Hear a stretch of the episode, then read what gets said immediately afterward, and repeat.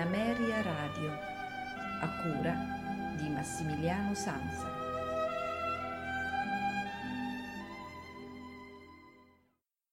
Una buonasera da Massimiliano Sanza, benvenuti a questa puntata dei notturni di Ameria Radio dedicata al barocco, visto che siamo nella giornata di venerdì, eh, ed in particolar modo a Johann Sebastian Bach, del quale ascolteremo due cantate profane.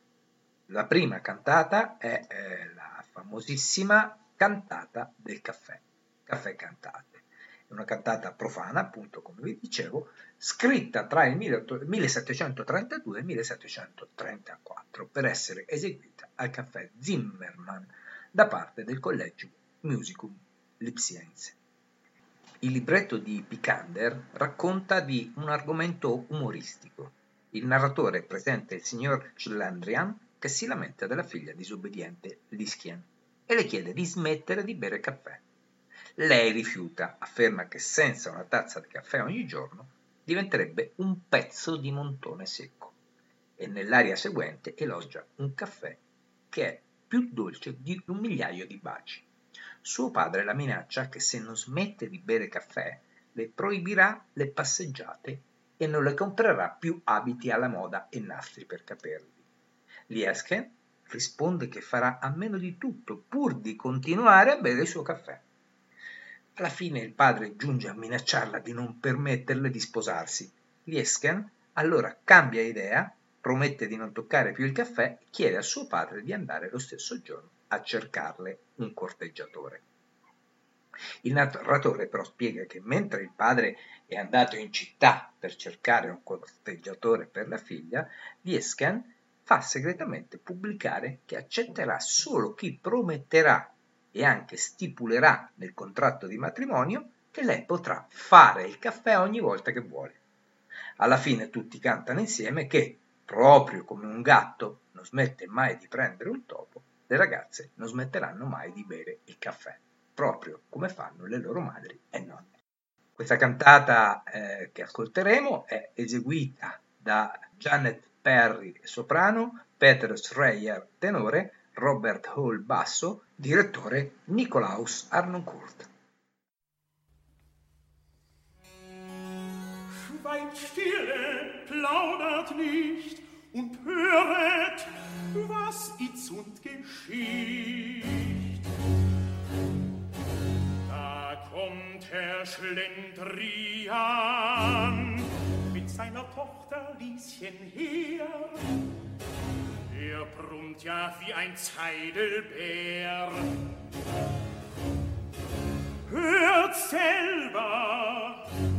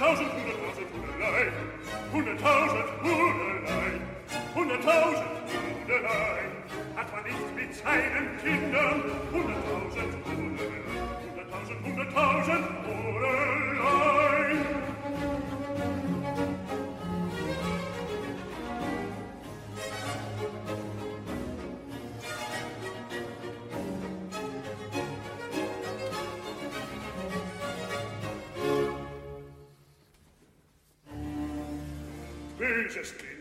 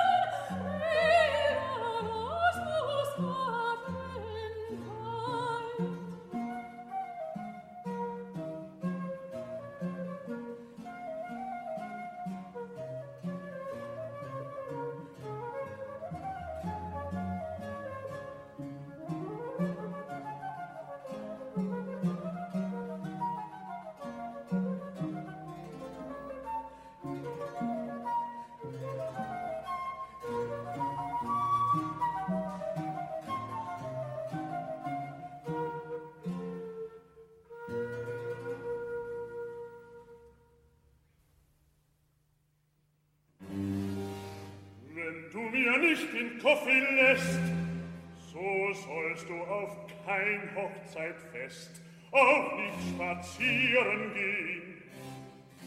Ach ja, nur lasset mir den Koffi da.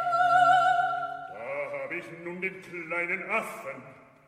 Ich will ihr keinen Fischbeinrock nach Witzker Weite schaffen. an das Fenster treten und keinen sehen vorübergehen. Auch dieses, doch sei nur gebeten, und lasset mir den Kaffee stehen. Du sollst auch nicht von meiner Hand ein silbern oder goldenes Band auf deine Haube kriegen,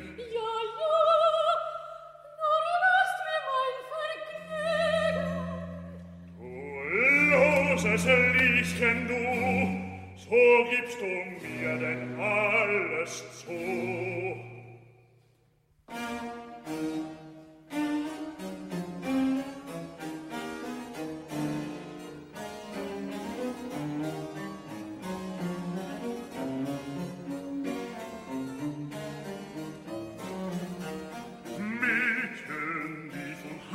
Sehnen, die von harten Sinnen sind nicht leichter zu gewinnen.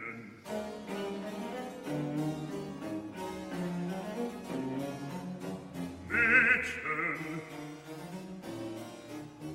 Mädchen, Mädchen, die von harten Sinnen, von harten Sinnen, sind nicht leichter zu gewinnen, nicht leichter nicht, leichter nicht.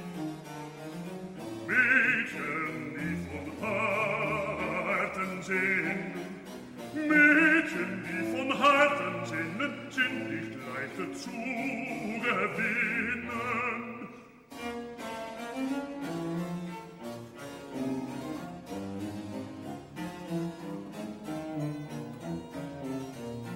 Doch trifft man den rechten Ort, doch trifft man in rechten Ort, oh, so könnt man glücklich fort, oh, so könnt man glücklich fort, so könnt man glücklich fort, so könnt man glücklich fort.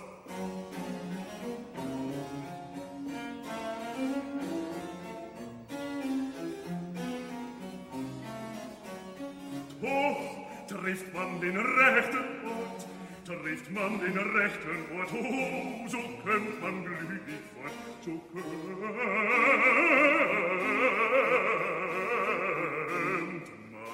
so kömmt man glücklich, glücklich fort, oh, so könnt man glücklich fort. Trifft man den rechten Ort, so könnt man glücklich fort. Thank you.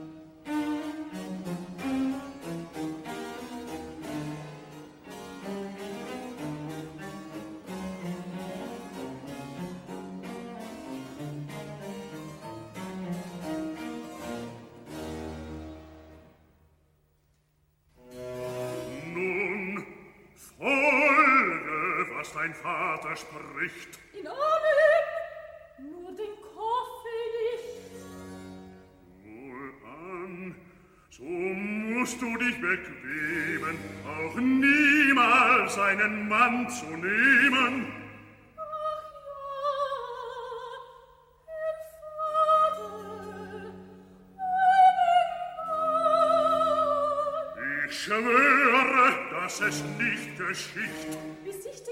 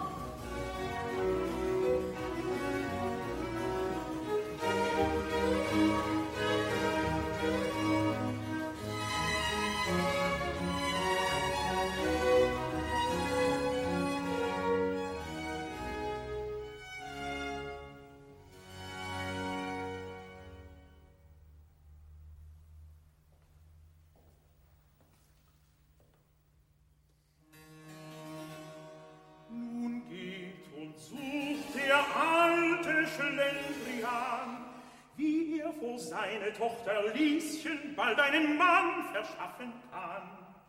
Doch Lieschen streuet heimlich aus, kein Freier komm mir in das Haus, er hab es mir denn selbst versprochen. Und rücke es auch der Ehestiftung ein das mir erlaubet möge sein, den Kaffee, wenn ich will, zu kochen.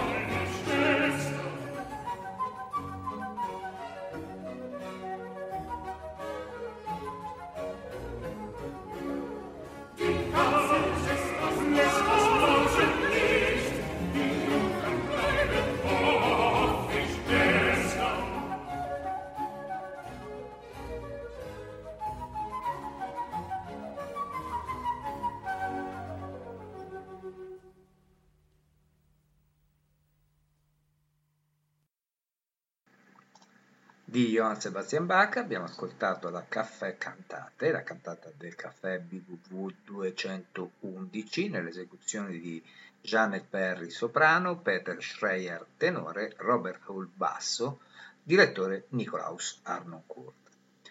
Adesso andremo ad ascoltare la cantata Preis den Gluche Gesenget Sachse, eh, che in italiano eh, significa Loda la tua fortuna, benedetta Sassonia. Anche questa è una cantata eh, profana. La cantata appunto viene composta da Bach per celebrare l'anniversario dell'elezione di Augusto III come re di Polonia, il 5 ottobre 1734. Il testo è di Johann Christopher Clauder e Bach impiegò solo tre giorni per comporre l'intera cantata. Augusto III ascoltò la prima esecuzione da una finestra affacciata sulla piazza del mercato di Lipsia, con una fiaccolata di 600 studenti che precedette lo spettacolo, ed il re non ha lasciato la finestra fino a quando la musica è durata, l'ha ascoltata ed è rimasto sinceramente soddisfatto. La cantata è scritta per soprano solista, tenore, basso solista, doppio coro, la formazione strumentale eh, sono tre trombe, timpani, archi, flauto, primo e secondo, oboe, eh, primo e secondo, oboe d'amore, fagotto e basso continuo. L'esecuzione che ascolteremo eh, questa sera della Preis des Gluck Gesanget Sachsen è eseguita eh, dalla Amsterdam Baroque Orchestra e Coro, eh, diretti da Ton Koopman. Massimiliano Samsa vi augura un buon ascolto e una buona notte con i notturni di Ameria Radio. Thank you.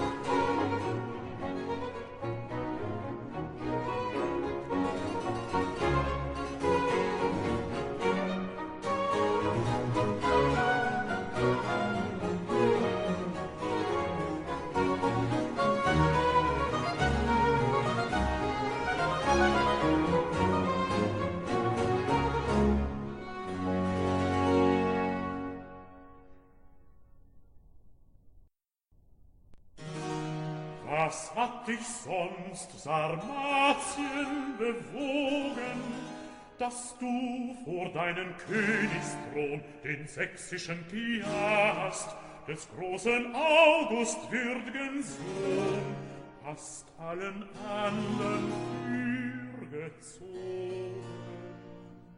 Nicht nur der Glanz durchlauchter Ahnen, nicht seiner Länder macht, nein, an seiner Tugend pracht, riss aller deiner Untertanen, und so verschiedener Völker sind, ihr ihn allein, als seines Stammes Glanz und angeerbten Schein, fußfällig kann zu beten hin. es war Neid und Eifersucht, die leider auf das Gold der Krone noch weniger als Blei und Eisen schonen, sind noch ergrimmt auf dich, o großer König, und haben deinen Wohl geflucht. Jedoch ihr Fluch verwandelt sich in Segen, und ihre Fut ist wahrlich viel zu wenig. Ein Glücke, das auf Felsen ruht, im Minsten zu bewegen.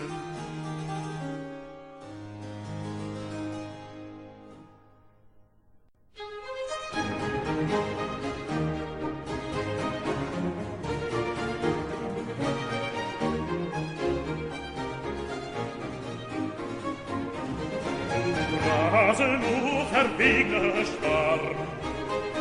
In dein eigenes eingefleide Rase nur Rasen, verwegner Spar, verwegner Spar.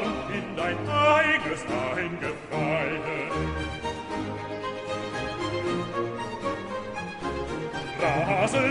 verwinde Straß und Ras du Rase nur in dein eigenes Eingeweid, in dein eigenes Eingeweide.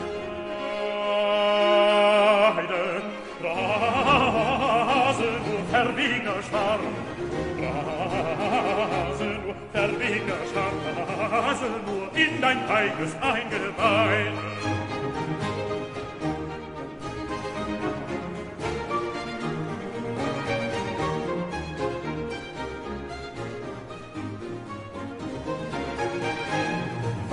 laschen nur den frägen Arm. Voller Wut, voller Wut, laschen nur den frägen Arm. Voller Wut, in unschuldiger Brüder Blut, uns zum Abscheu, ihr zum Leide, uns zum Abscheu, ihr zum Leide, und zum Abscheu.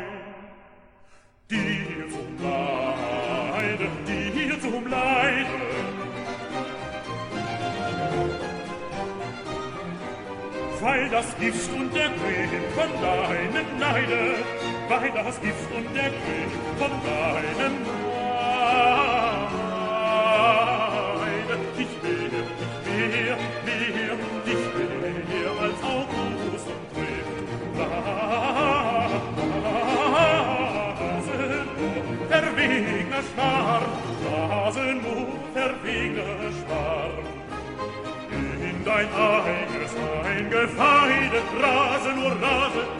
Fingerschwarm, der Schwarm, in dein eigenes Eingeweide.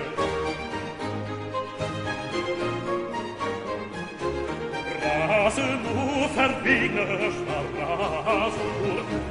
rase nur, rase nur in dein eigenes Eingeweide, in dein eigenes Eingeweide.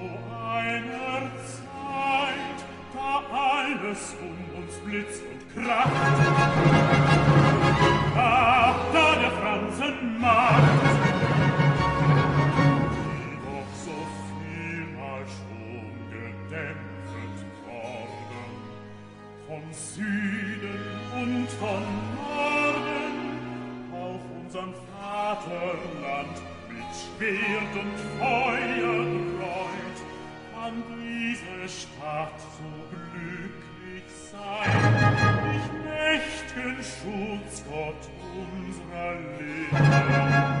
Und zwar dich nicht allein auf dein Gemahl des Landes, sondern der Untertanen Trost in ihren Schoß